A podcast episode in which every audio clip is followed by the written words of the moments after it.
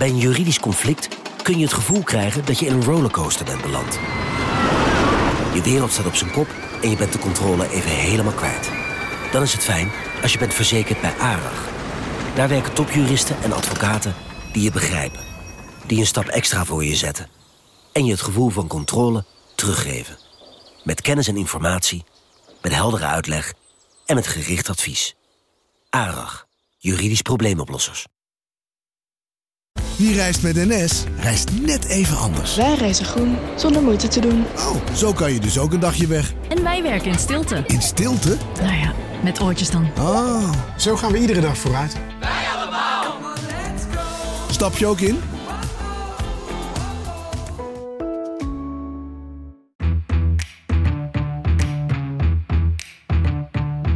Dit is Haagse Zaken van NRC. Mijn naam is Lemja Arouai.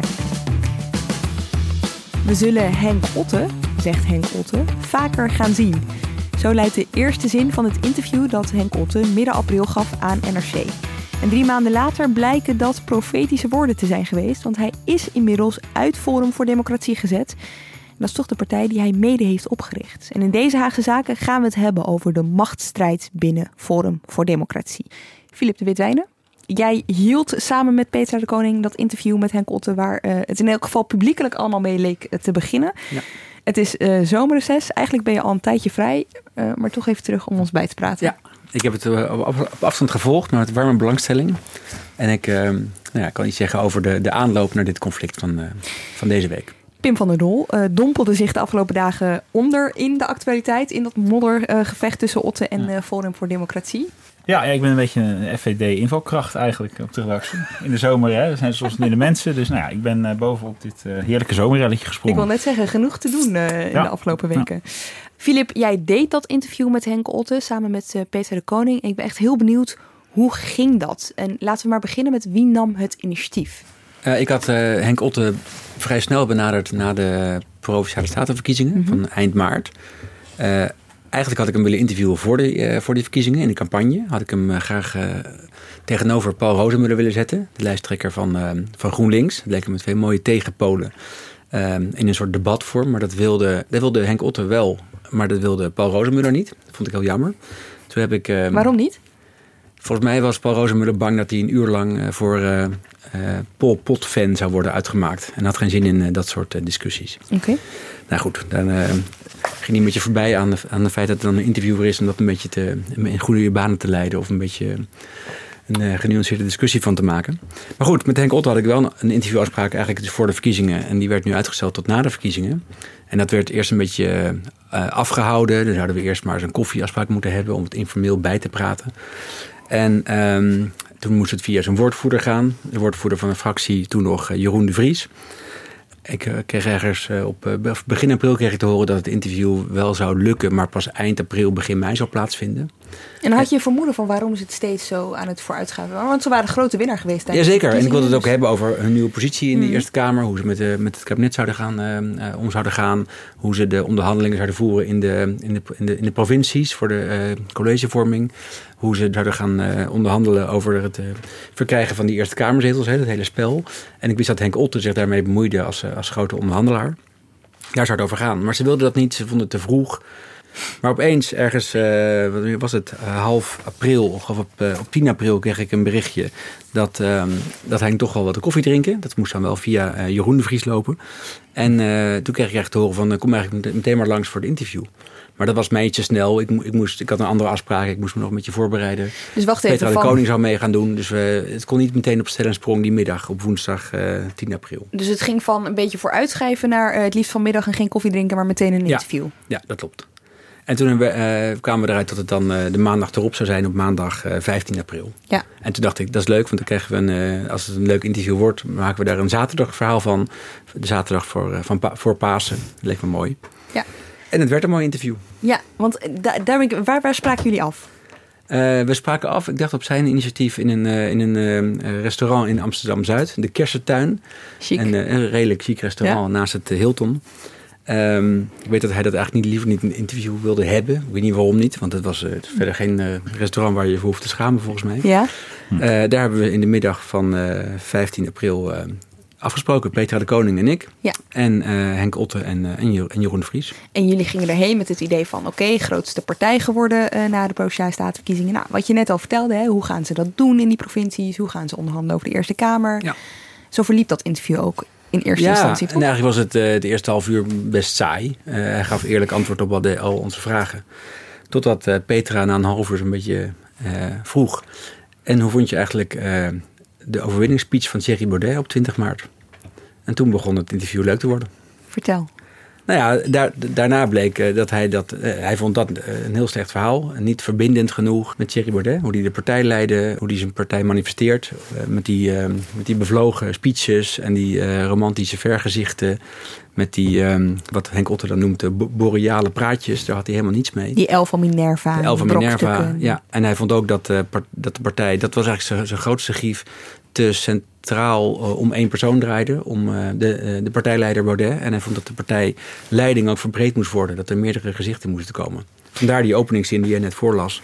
Het moet ook een beetje over Henk Otter gaan. Ja, nou dat is gelukt. Ja. hey, en ehm, moest, je het, moest je het eruit trekken of kwam het er gewoon allemaal Nou uit? Na deze, na, na dat gesprek over die speech, toen kwam het eigenlijk redelijk vanzelf. En toen bleek ook dat, dat Henk Otter zegt dan dat hij zich niet de hele dag met architectuur bezighoudt. Wat Baudet kennelijk wel doet in zijn ogen. Eh, we vroegen hem, hou jij wel van moderne kunst? En hij bleek wel van moderne kunst te houden. Dus op allerlei vlakken bleek ze het eh, niet eens. Over de inrichting van de partij, over standpunten. Eh, we wisten natuurlijk al over Nexit dat Baudet daar veel veler over is dan, dan Henk Otten. Ehm, hij vertelde ook nog, dat was al een jaar geleden duidelijk geworden, maar we spraken er weer over, dat ehm, Henk Otten ook die hang naar, dat, eh, naar die christelijke wortels ehm, van de samenleving, ehm, dat vindt, dat, daar is Baudet eh, van. Eh, Henk Otten vindt dat, vindt dat niet verstandig. De ruk naar rechts, in politieke zin vindt Henk Otten niks. Hij wilde juist weer een ruk naar het midden, want daar waren de meeste kiezers te halen in zijn ogen. Dus strategisch, politiek, inhoudelijk, organisatorisch, cultureel.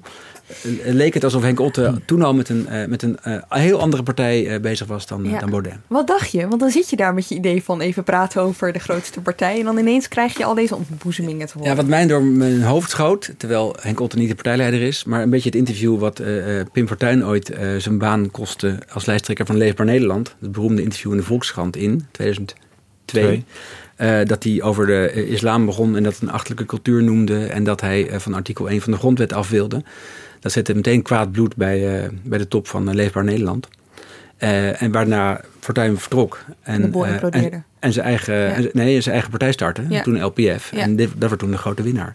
Nou, nu is Henk Otten niet Pim Fortuyn. Maar ik dacht wel van, hé, hey, dit is de tweede man van de partij. Achter de schermen de grote man van, van Forum voor Democratie.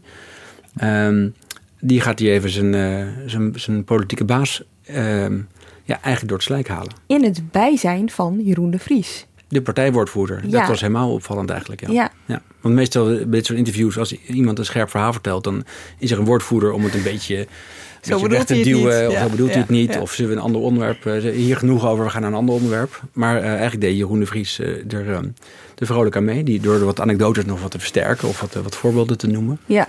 Ehm, dus dat was eh, voor ons boeiend. Alleen jij vroeg, eh, wat dachten jullie toen we ermee bezig waren? Peter en ik konden elkaar niet te vaak aankijken, want we dachten, dit, is, eh, dit wordt een leuk interview. Ja. Maar je kunt dat niet, je kunt niet juichend daar eh Nee, achter je niet. gaan Maar heb je wel je verbazing uitgesproken? Weet je wel, heb je wel misschien na het interview tegen hem gezegd van... joh, wow, dit had ik niet verwacht? Of... Ja, we hebben het over gehad. En eh, hij zei, ja, ik, ik hoop het, het, dat het goed overkomt. En zijn boodschap, zijn hoofdboodschap was dat hij van die one-man show af wilde. Niet een eh, grote Thierry Baudet-partij, maar een verbreding eh, organisatorisch. Dat was zijn hoofdpunt. Maar wij waren wel een beetje te, te flabbergasted om, om de ene vraag te stellen...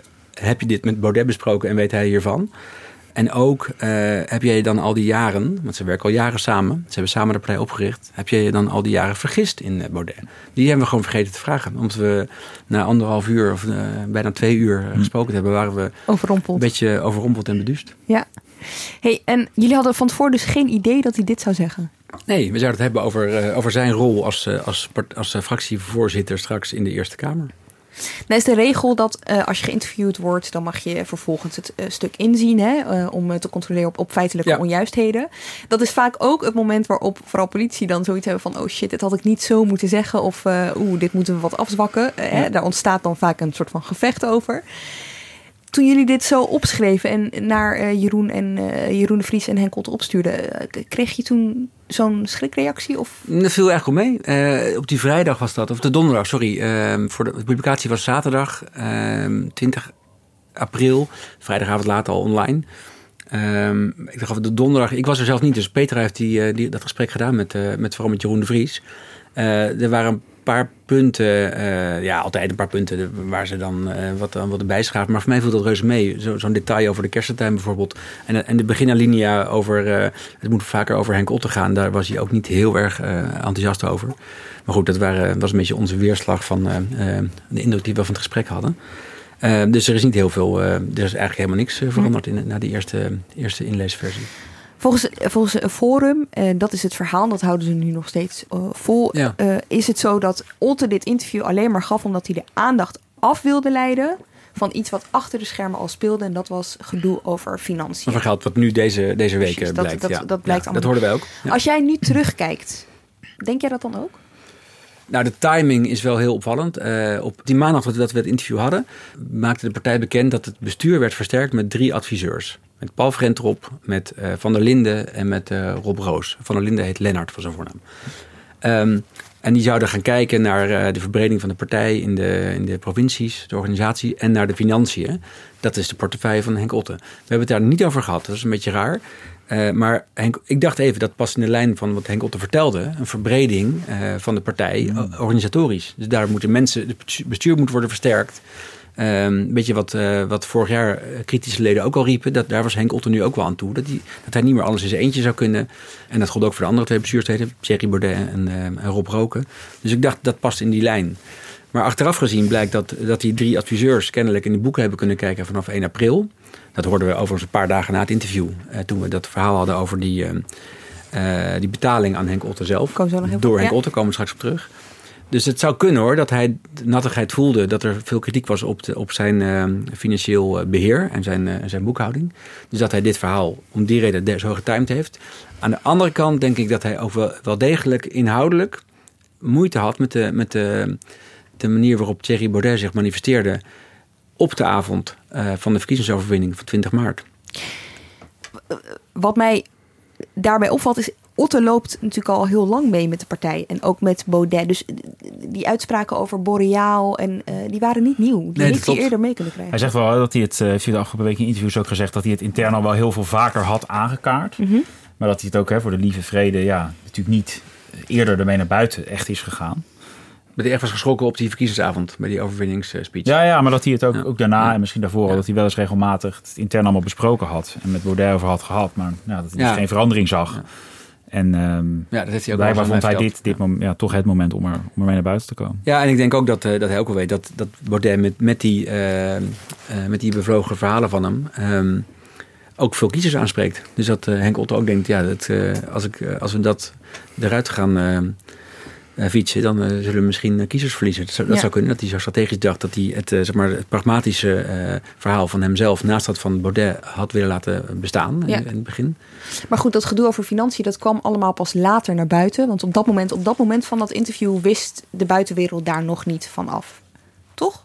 Nee, Nee, er waren wel altijd wel geruchten van. Kijk, vorig jaar heeft natuurlijk heel veel kritiek gehad, of twee jaar geleden al, van een groep uh, uh, kritische leden. En die hadden ook allemaal verhalen over dat, uh, dat er met geld, werd, met geld werd gerommeld en met subsidies en uh, betalingen links en rechts. Nou, dat is nooit helemaal duidelijk geworden. Ik vond dat de partij relatief redelijk open was over, over financiële zaken. De, jaarverslag was aanmerkelijk uitgebreider dan van andere partijen. heb ik het over 2017. Um, ook de, de, de donateurs, hun, hun giften zijn allemaal online. En dan mag je invullen hoeveel je geeft en wie je bent. Je mag het ook anoniem doen, maar een aantal uh, gulle gevers staan gewoon met een naam en toenaam mm. op de site. Nou, dat hebben andere partijen niet. Alleen hogere giften worden dan via Binnenlandse Zaken na een jaar bekendgemaakt.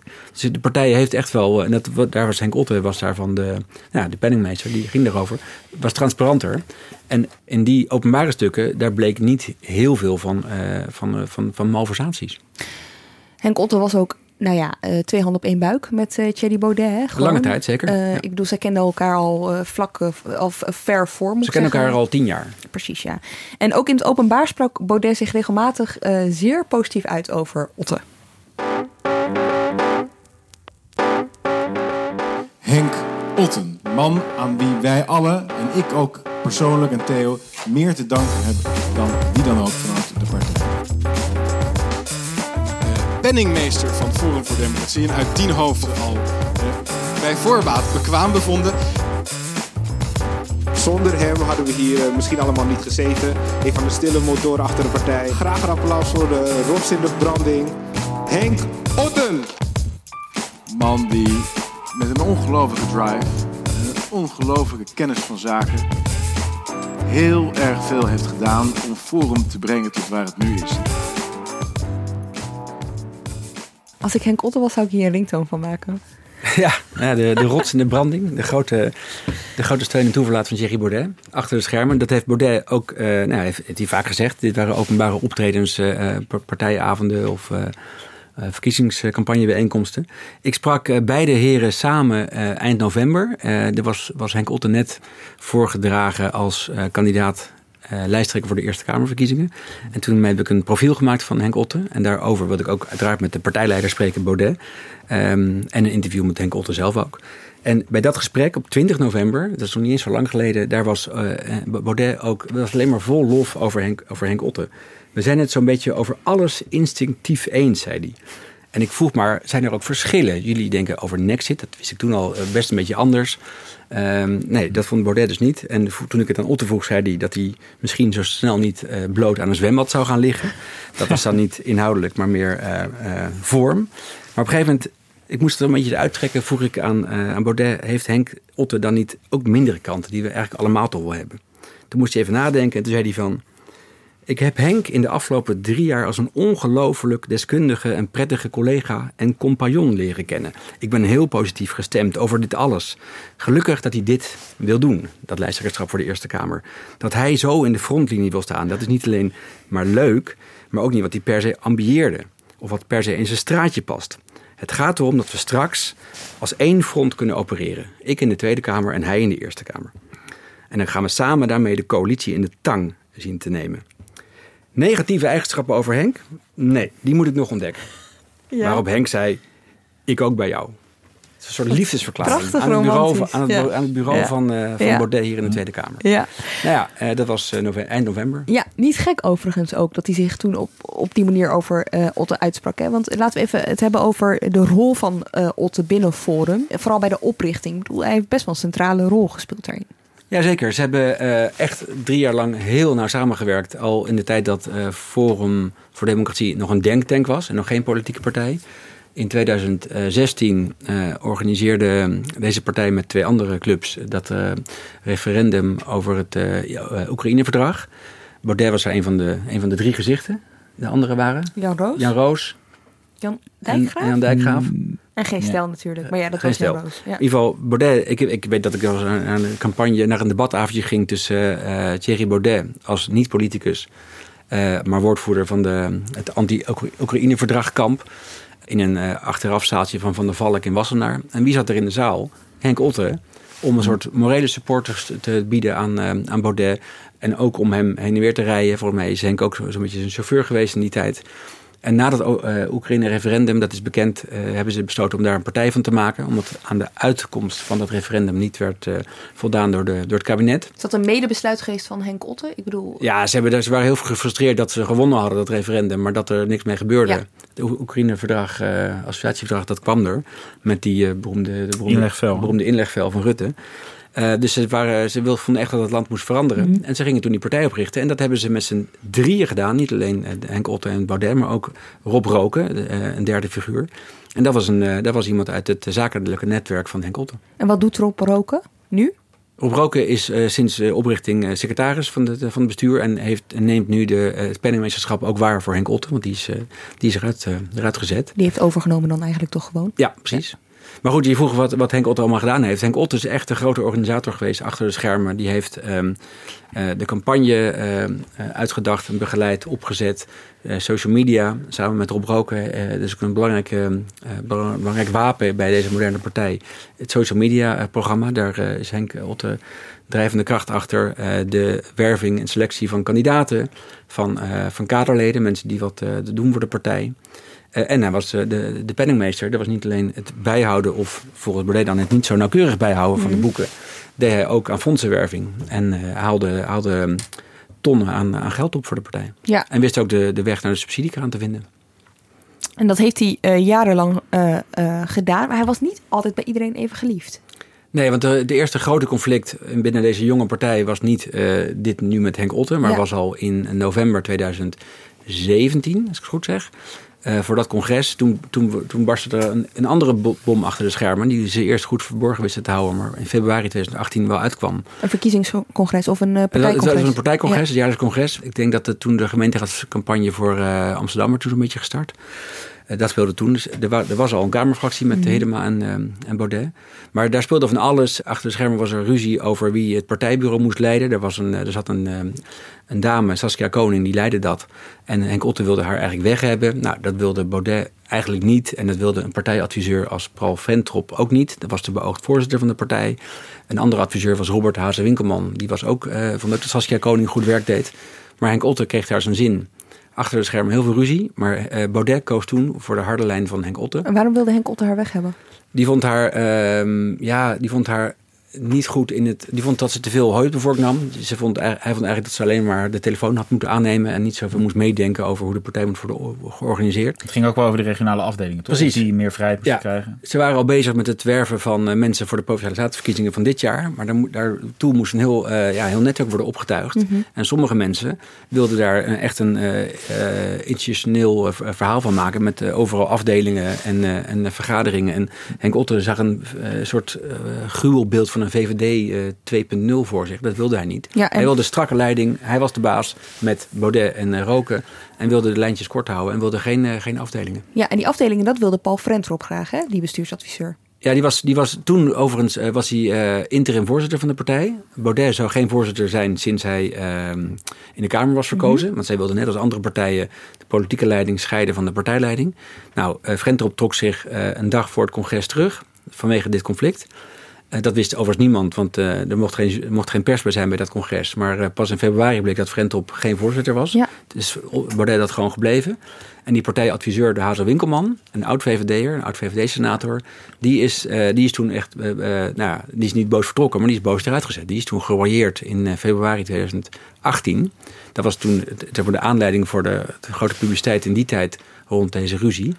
En dat was het grote conflict tussen uh, eigenlijk uh, enerzijds uh, de Haze Winkelman en Henk Otte anderzijds. Toen koos hij heel hard voor Otte. Maar nu in, deze, in dit conflict, en Haze Winkelman is weer in genade aangenomen sinds het, um, ja, het ontnemen van Henk, Otte, Henk Ottes verantwoordelijkheden hier in de fractie en als penningmeester. Hij is uit het bestuur gezet al in, in, um, in april. En toen zijn een paar van die uitgerangeerde mensen van vorig jaar weer teruggekomen.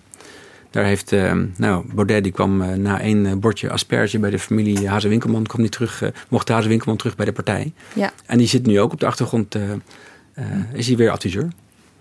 Overigens, die Paul Frentrop, die is een tijdje lang wel uh, gewoon oké geweest met Henk Otte, toch? Die twee hebben samen het verkiezingsprogramma geschreven. Ja, het verkiezingsprogramma is geschreven door Baudet en Henk Otte. En uh, Frentrop keek zeker mee. Die heeft ook uh, financiële achtergrond. Ja. Dus die keek vooral met de financieel ehm, en, en, fiscale paragrafen schreef hij mee. Ik heb nog wel eens lastige vragen over het programma gesteld. En toen kreeg ik bericht, zowel van Frentrop als van Henk Otte, in een gebroedelijke brief van waarin puntsgewijs mijn vragen uh, werden beantwoord, maar ook een beetje als, uh, als dom en onkundig uh, voorgespiegeld. Maar goed, maar, maar Frentrop was lange tijd ja, de man die de, de, de partijbestuur zou gaan leiden. Toen kwam er een conflict 1 met Henk Otte. Toen is Frentrop teruggetreden. Hij is wel partijlid gebleven en zei dat hij is blijven stemmen. En hij kwam vorig jaar weer terug in de, op de kandidatenlijst van de Eerste Kamer onder Henk Otte. Dus toen dacht ik ook, dat gaat weer goed tussen die twee. Ja. En nu hoor je, daar weet Pim meer van, nu hoor je Henk Otte vooral uh, klagen over deze man, uh, Paul, Paul Frentrop. In deze, in deze toestand. Otte gaf de afgelopen ja, week in, in interviews schilderde hij Frentrop inderdaad af als, als de kwade genius die, die hem er nou ja, de afgelopen maanden uit heeft gewerkt. En die daar ook ja, een soort van de opdracht voor had gekregen. Om eigenlijk ook in de boekhouding. want daar ging Ventrop zich ook mee bemoeien. Die ging hij ook de afgelopen doorlichten, zeg maar. Na Otters vertrek als penningmeester. En dat Ventrop een soort van ja, echt de opdracht had gekregen om dingen te vinden. Die tegen Otte gebruikt konden worden. Dat is, dat is hoe Otte Ventrop in ieder geval heeft, heeft afgeschilderd. Maar is dat het dan? Is het gewoon een machtsstrijd geweest tussen die twee? Moet ik het zo zien? Ja, uh, dat, daar lijkt het toch wel op. Ik bedoel, uh, want de verwijten over en weer, daar komen ze over die betalingen. Dat blijft hè, heel erg een wel eens niet eens spel, uh, ook ergens. En of het echt die inhoud was, die inhoudelijke inhoud, hè, wat, wat dit, dit conflict, aan, aan de basis van dit conflict lag. Het is lijkt toch vooral inderdaad een machtsstrijder zijn geweest. Uh, waarbij die verhoudingen voortdurend ook uh, zijn gaan schuiven. Ja. Wat raar is hoor, want Henk Olter had, had een machtspositie. Die, was, die was gewoon in principe fractieleider geworden van de Eerste Kamerfractie. En als hij de kruid er even had droog gehouden in, in april, dat had ik uiteraard heel jammer gevonden. ja. Dan, uh, dan, dan uh, was het conflict nog even achter de schermen gebleven. Ja. Dan had het misschien nog interner uit kunnen, kunnen komen. We gaan zo even naar die beschuldigingen. Ja. Maar ik wil eerst even de wie is wie. Zodat we ook weten over wie we het hebben als we die beschuldigingen uh, doorlopen. Het bestuur op dit moment bestaat dus uit. Thierry Baudet, jou bekend? Dat, Zeker, die is, die is de, nog wel, die is de, de, de, partijleider en voorzitter en fractieleider in de Tweede Kamer. Oké, wie zit er nog meer in het bestuur? Rob Roken, medeoprichter. Met je, is echt met je stille kracht achter de schermen. Die kent eigenlijk niemand, terwijl die wel bijna twee meter is. Dus wel een uh, opvallende verschijning. Lijkt een beetje op een volleyballer.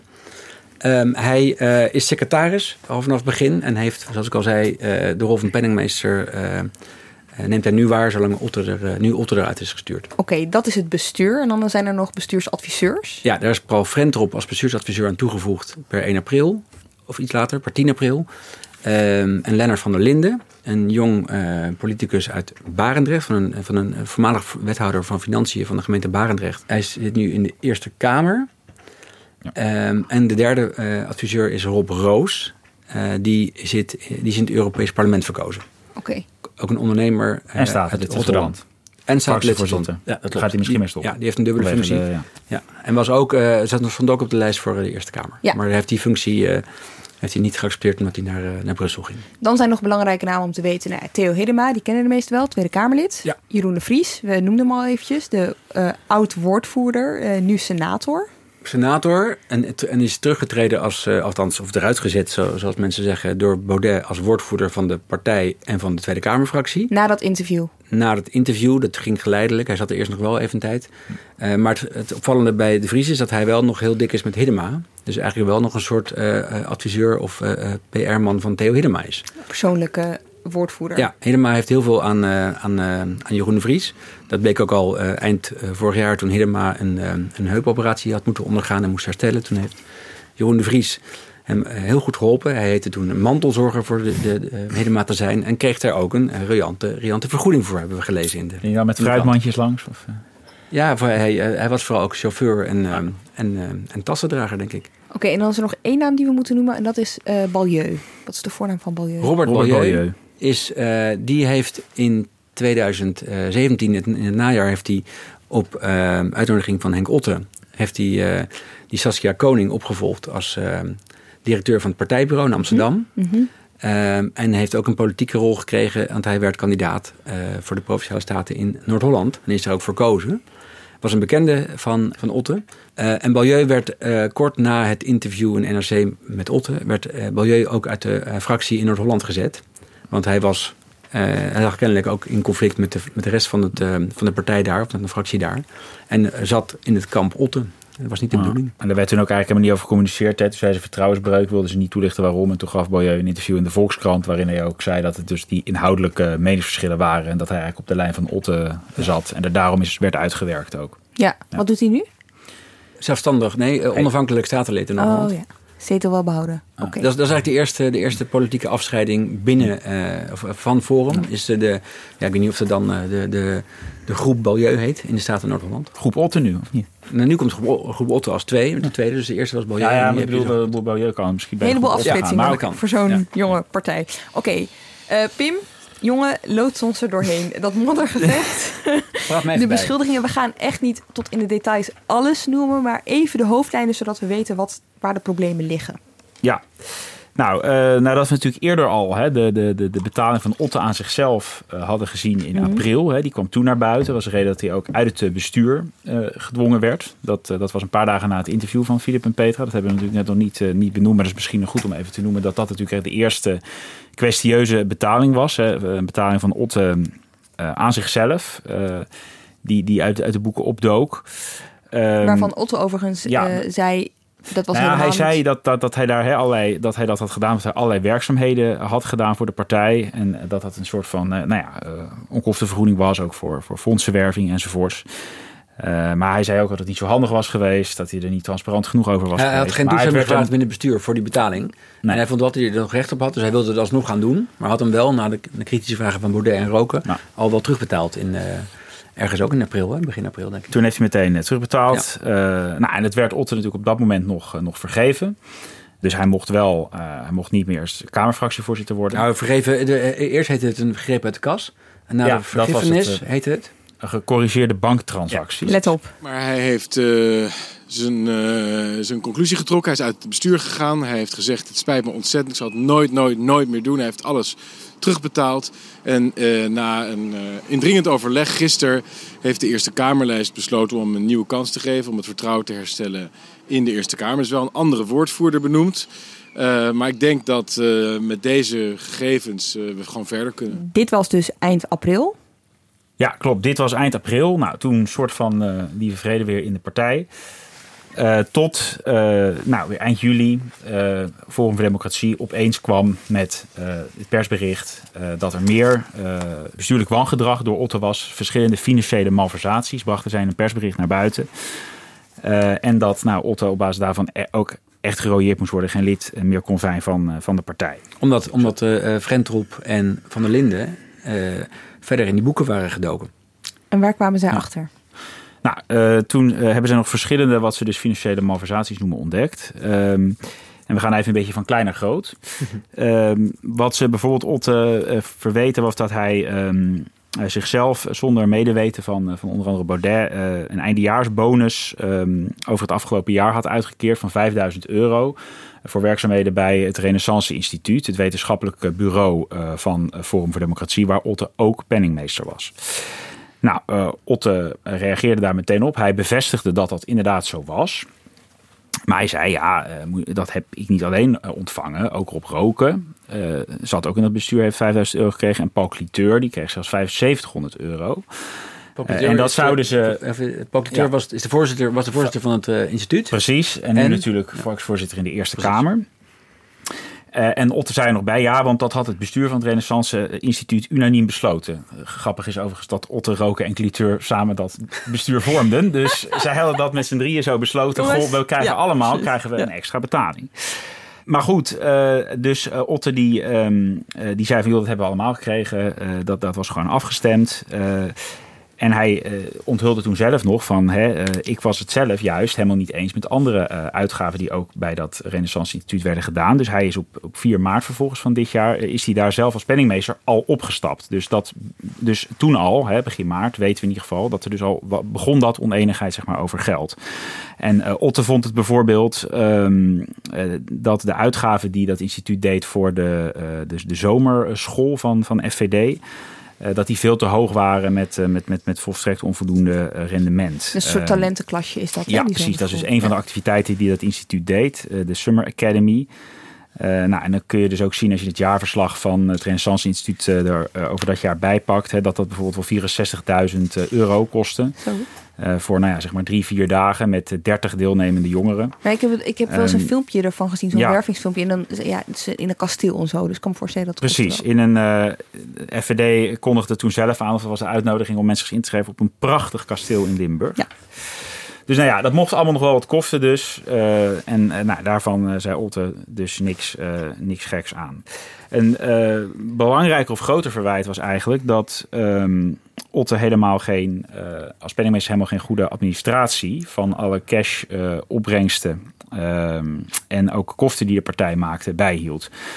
Het is verwijt hè, van uh, Verwijt van, uh, van, van Forum, ja. Uh, dat hij daar eigenlijk ja, van, van, van het kasboek, zeg maar, de administratie gewoon een, een zootje had gemaakt. nou, Otte die zei van ja, moet je luisteren. Dat zei hij in verschillende interviews, onder andere bij Nieuwsuur. Er gingen hè, in sommige maanden, zeker in de campagnemaanden, deden wij ontzettend veel evenementen. En daar werden dan bijvoorbeeld boeken verkocht, maar ook andere merchandise, zoals sjaals van Forum.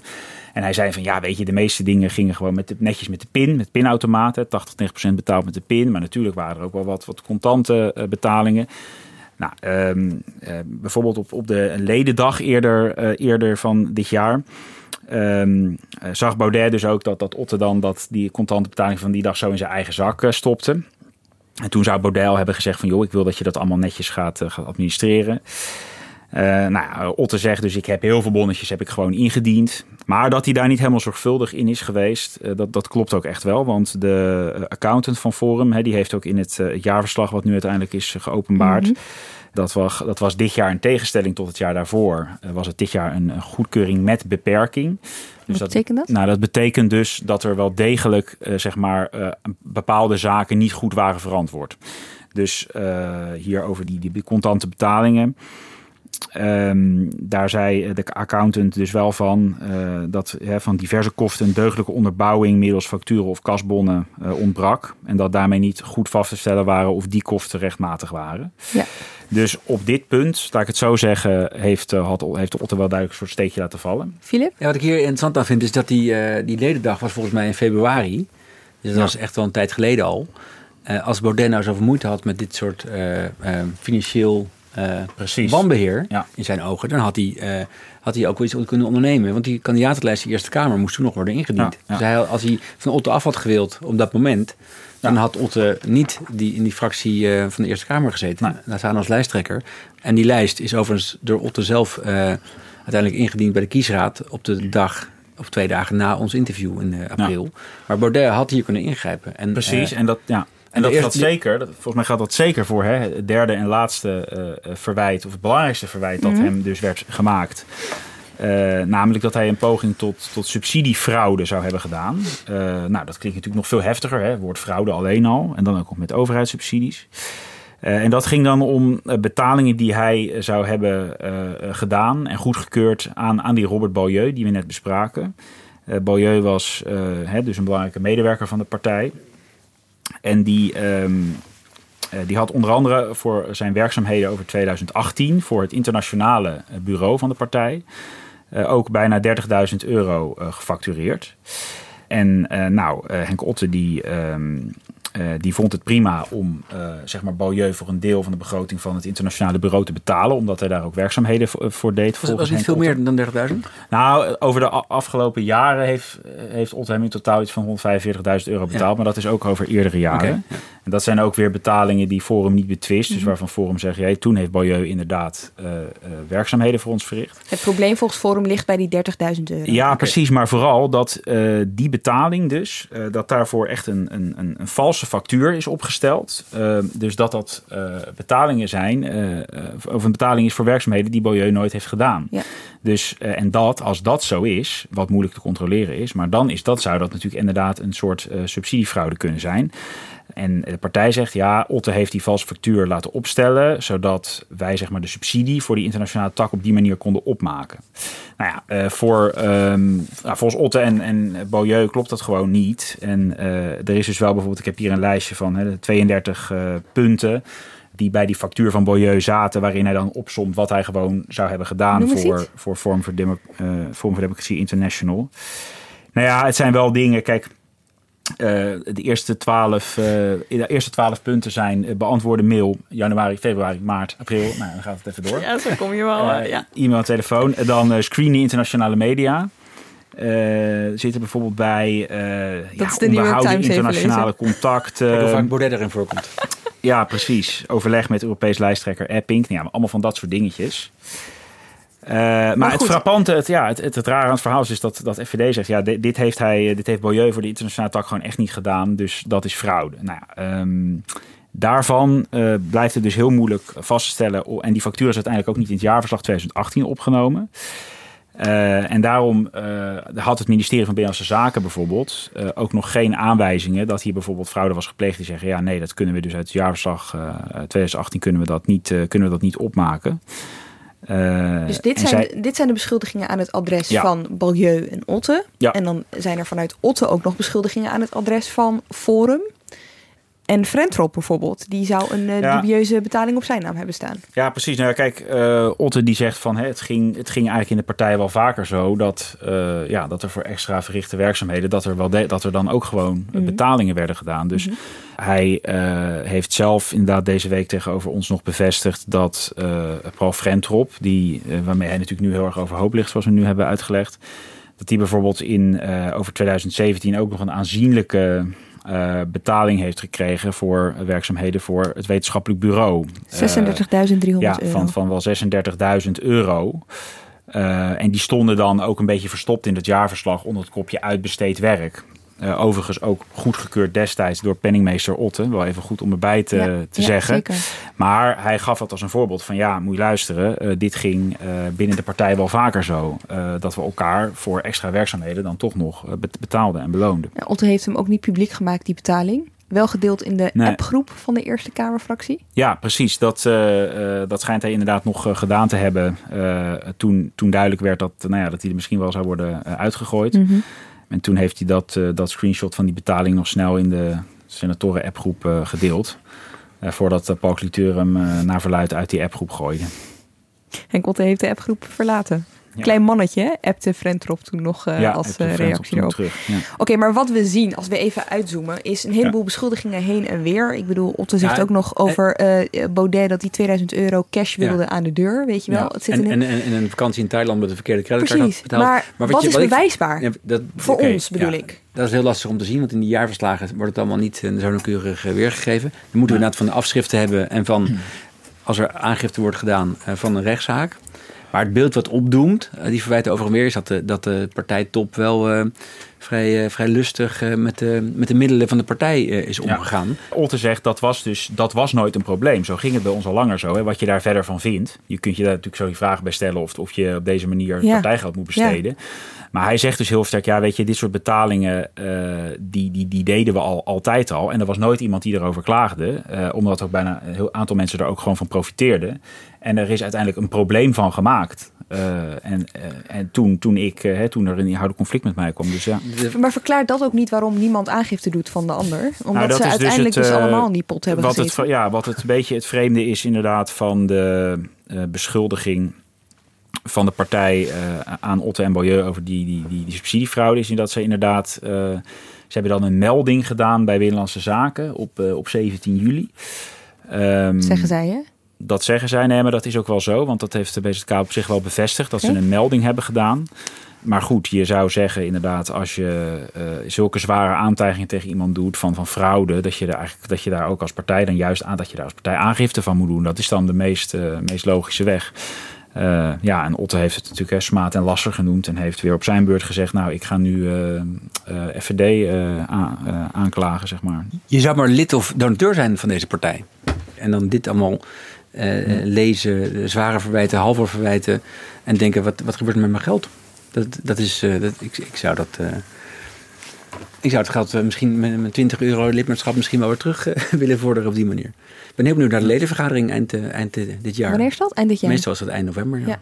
Oké, zo gaat het dus aan toe bij Forum voor Democratie. Maar ik wil het ook even over de regels hebben. Want politieke partijen die kunnen jaarlijks subsidie krijgen van het ministerie van Binnenlandse Zaken. Dat was in 2017 uh, eh, in totaal zo'n 17 miljoen euro. Dat is dus aan alle politieke partijen. Ja. Forum maakt voor een deel daarvan maakt ze aanspraak op. Maar ik kan me voorstellen dat zij daar wel zich ook aan bepaalde regels voor moeten houden. Ja, zeker. Uh, je, kijk, je kunt voor als partij op vier, uh, vanuit vier verschillende potjes zeg maar, uh, subsidie krijgen. Mhm. Dus voor de zaken van de, van de partij zelf echt. Voor de jongerenpartij, voor het wetenschappelijk bureau en voor buitenlandse activiteiten. En nou, die, die soort subsidies mogen dan ook weer alleen voor bepaalde dingen echt worden besteed. Even, eh, even, om, het, om het eventjes eh, in perspectief te geven. 2017 ontving de partij, de vereniging, voor die, eh, kreeg ruim drie ton van, van Binnenlandse Zaken.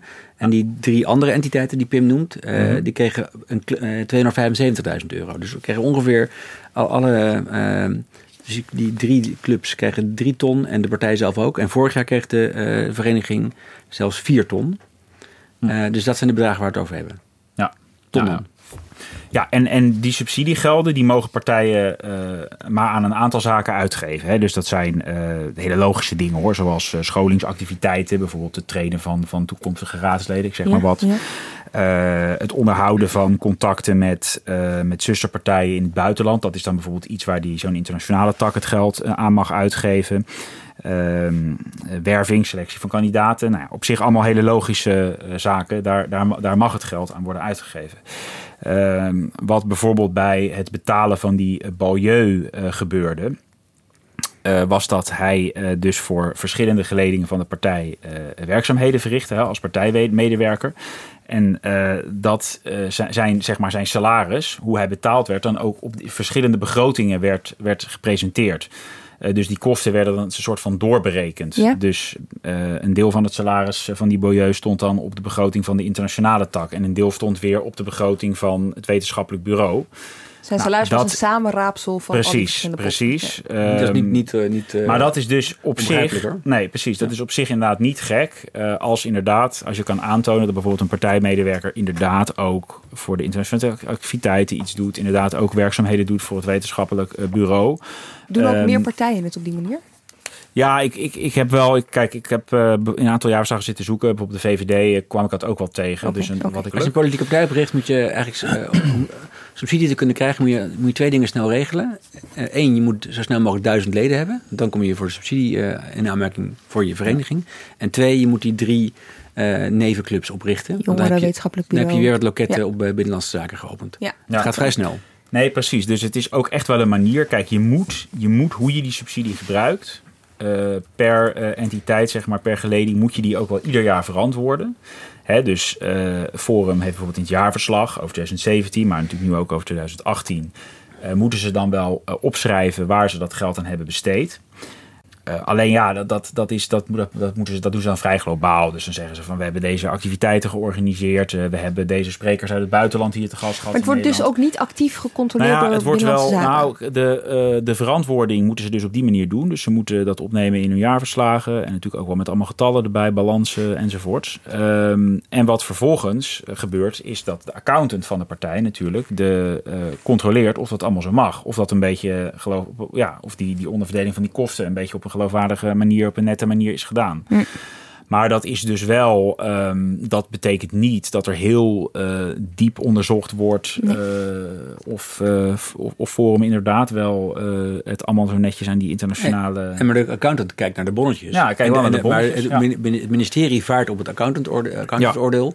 en gaat niet zelf achter die bonnetjes nee. aan. Nee. Dus, maar dat, het kan, kijk, als ze, dus, als ze echt bijvoorbeeld nou, fraude zouden vermoeden... Uh, dan zouden ze uh, alsnog een second opinion kunnen laten doen. Tuurlijk. Dus een, uh, door een andere accountant bijvoorbeeld het opnieuw de jaarrekening laten doorrekenen. Maar dat hebben ze niet gedaan. Maar daar hebben ze dus voorlopig van gezegd bij BZK dat ze daarbij FVD nog geen aanleiding voorzien om dat ja. te doen. Vraag um, die ik nog wel heb um, hierover is, als je kijkt naar al die bedragen hè, die zij dus onderling uitkeren. Uh, Robert Balieu uh, die declareerde met zijn bedrijf Turning Point BV door de jaren heen meer dan een ton voor zijn werkzaamheden. Uh, Rob Roken, die dus de website van Forum in de lucht houdt, die verdient 10.000 euro's uit de partijkas. We noemden Jeroen de Vries al eventjes. die ontving 25.000 euro voor werkzaamheden. Wat ik me nou afvraag is, is dat geld van die subsidies of is dat geld van de partij die ze binnenkrijgen door ledencontributie? Waar komt dat geld vandaan en valt dat te controleren? Wordt dat bijgehouden? Nou ja, dat is dus beide. Dus dat zijn gewoon, dat wordt allemaal betaald ja, uit, alle, uit alle inkomsten die de partij uh, inderdaad heeft. Dus dat zijn, uh, dat zijn natuurlijk ook nog donaties naast uh, contributies. Ja. En, en Forum heeft natuurlijk wat dat betreft, hadden zij ook best wel wat geld binnengekregen. doordat het ledental zo enorm snel was gegroeid. en, en doordat zij relatief ten opzichte van andere partijen veel grote donaties ook hadden, gullegevers. Overigens zei Henk Otte in zijn uh, verklaring voor, uh, voor, voor die bonussen die bijvoorbeeld uitgedeeld zijn bij het Renaissance uh, mm-hmm. Instituut. Ja. De subsidie moest op. Er was nog subsidie. Oh, ja. Hoe zit dat? Waarom? Ja. Nou, dat, dat zit als volgt. Um, je krijgt als je een bijvoorbeeld als wetenschappelijk bureau bij Forum, als je dat hebt, een wetenschappelijk bureau, dan krijg je daar op basis van het aantal zetels dat je ook hebt, een bepaalde subsidie voor. Ik geloof dat dat bij hun ongeveer 75.000 euro per, per jaar was. Dat geld moet je dan uh, besteden. Uh, of de besteding daarvan moet je in ieder geval uh, verantwoorden.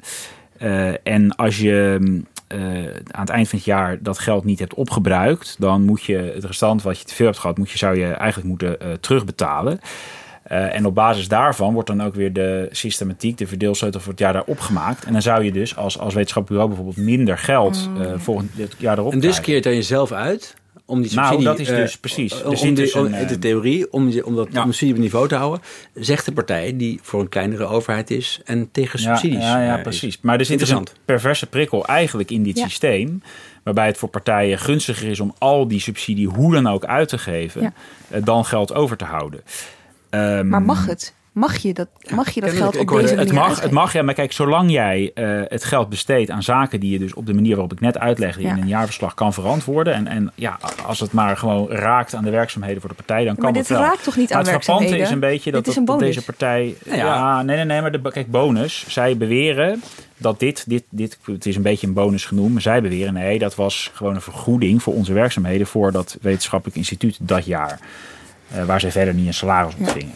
Nou, dus uh, het frappante is gewoon dat dat forum... Uh, kijk, wat je denkt meestal is dat ook een, dat een klein aantal mensen daar in de top... gewoon heel veel hè, soort van dubbelfuncties had. Een soort van? Eigenlijk, ja, dubbelfuncties heeft. Heel sorry, en, en dus ja, wat dat betreft heel veel verschillende werkzaamheden... voor de, al deze geledingen doet... en dat het voor een partij met zo'n kleine organisatie... dus best veel geld is om ieder jaar op te maken. Doen andere partijen dit ook zo?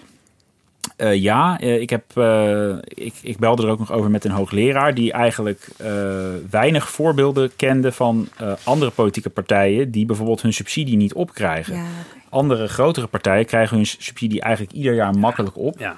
Omdat zij veel, een veel groter programma hebben, bijvoorbeeld voor, het, voor trainingen en opleiding van, van, van hun eigen politici. En bijvoorbeeld partijbladen uitgeven. Ik zeg het allemaal maar. Maar je zult zien dat waarschijnlijk partijen aan het eind van het jaar nog even flink wat uitgeven.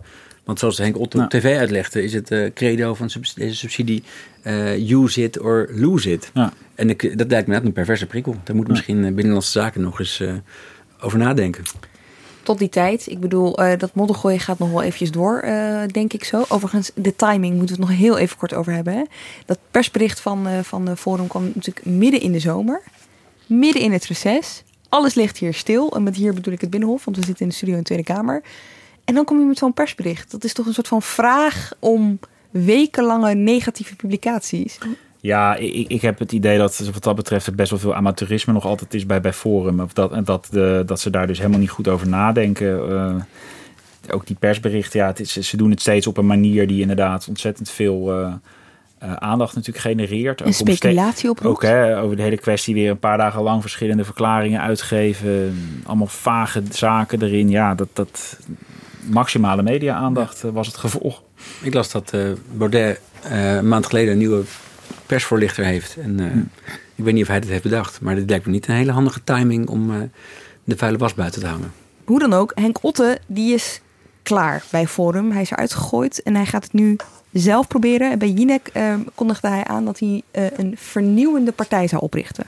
Dus wat we nu gaan doen is niet hetzelfde trucje nog eens weer herhalen. Maar we gaan dus wat toen nieuw was. Gaan en hoe, hoe kunt u eh, ons verzekeren dat het dan langer dan uh, x aantal maanden overeind blijft voordat het opnieuw zou Nou, omdat ik uh, de lessen heb geleerd van dit. Ja, dus hij gaat een nieuwe partij beginnen en hij blijft ook overal herhalen dat hij medestanders heeft. Dat er mensen zijn binnen de partij die er op dezelfde manier over, als hem over nadenken. Maar die hebben zich, Filip, tot nu toe uh, niet gemeld. Nee, hij noemt ze niet. En uh, heeft zich ook niemand gemeld. Er zijn wel hier en daar wat mensen die uh, nou niet, die, die, die, die kritiek hebben op hoe de partijleiding dit heeft aangepakt. Hè, dat, dat, uh, dat interne onderzoek niet onafhankelijk is.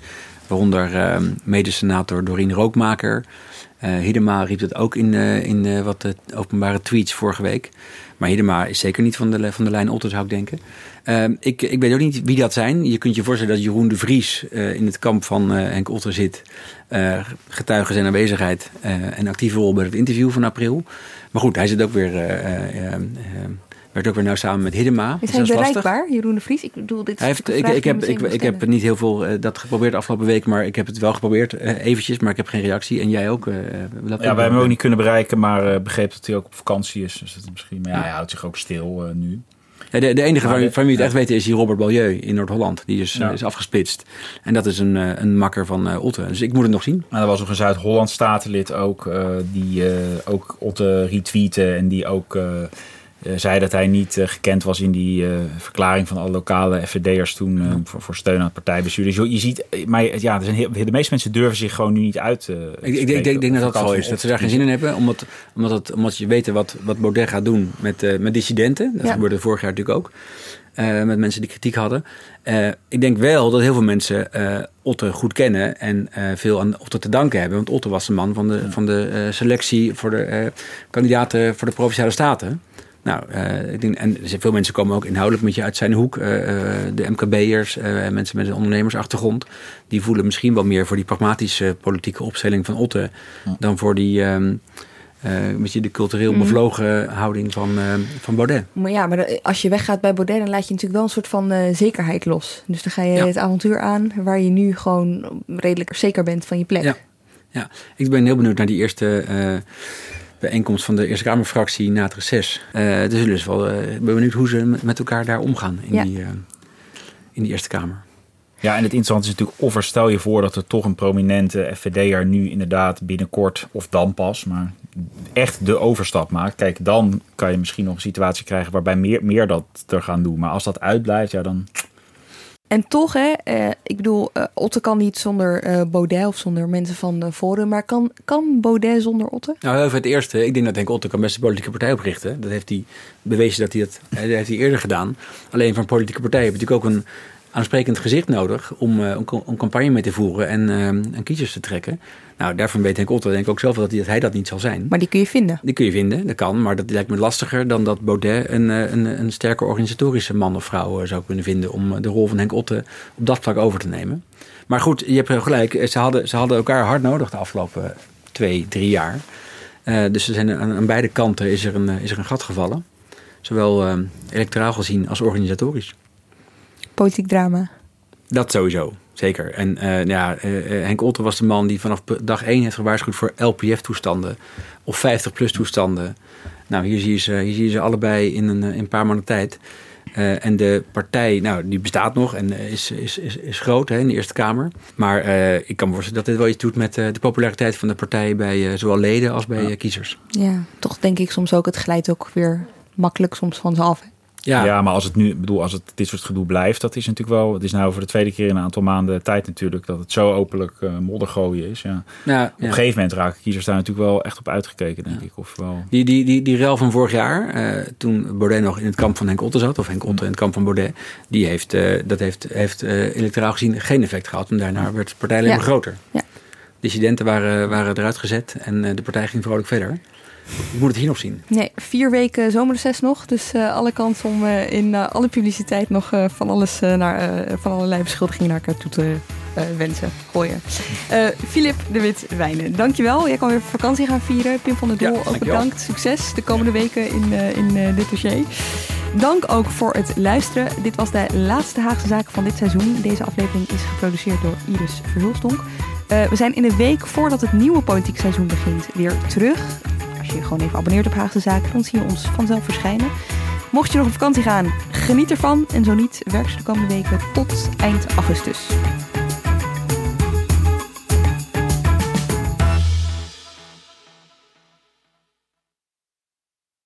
Een maatschappij waarin iedereen meedoet.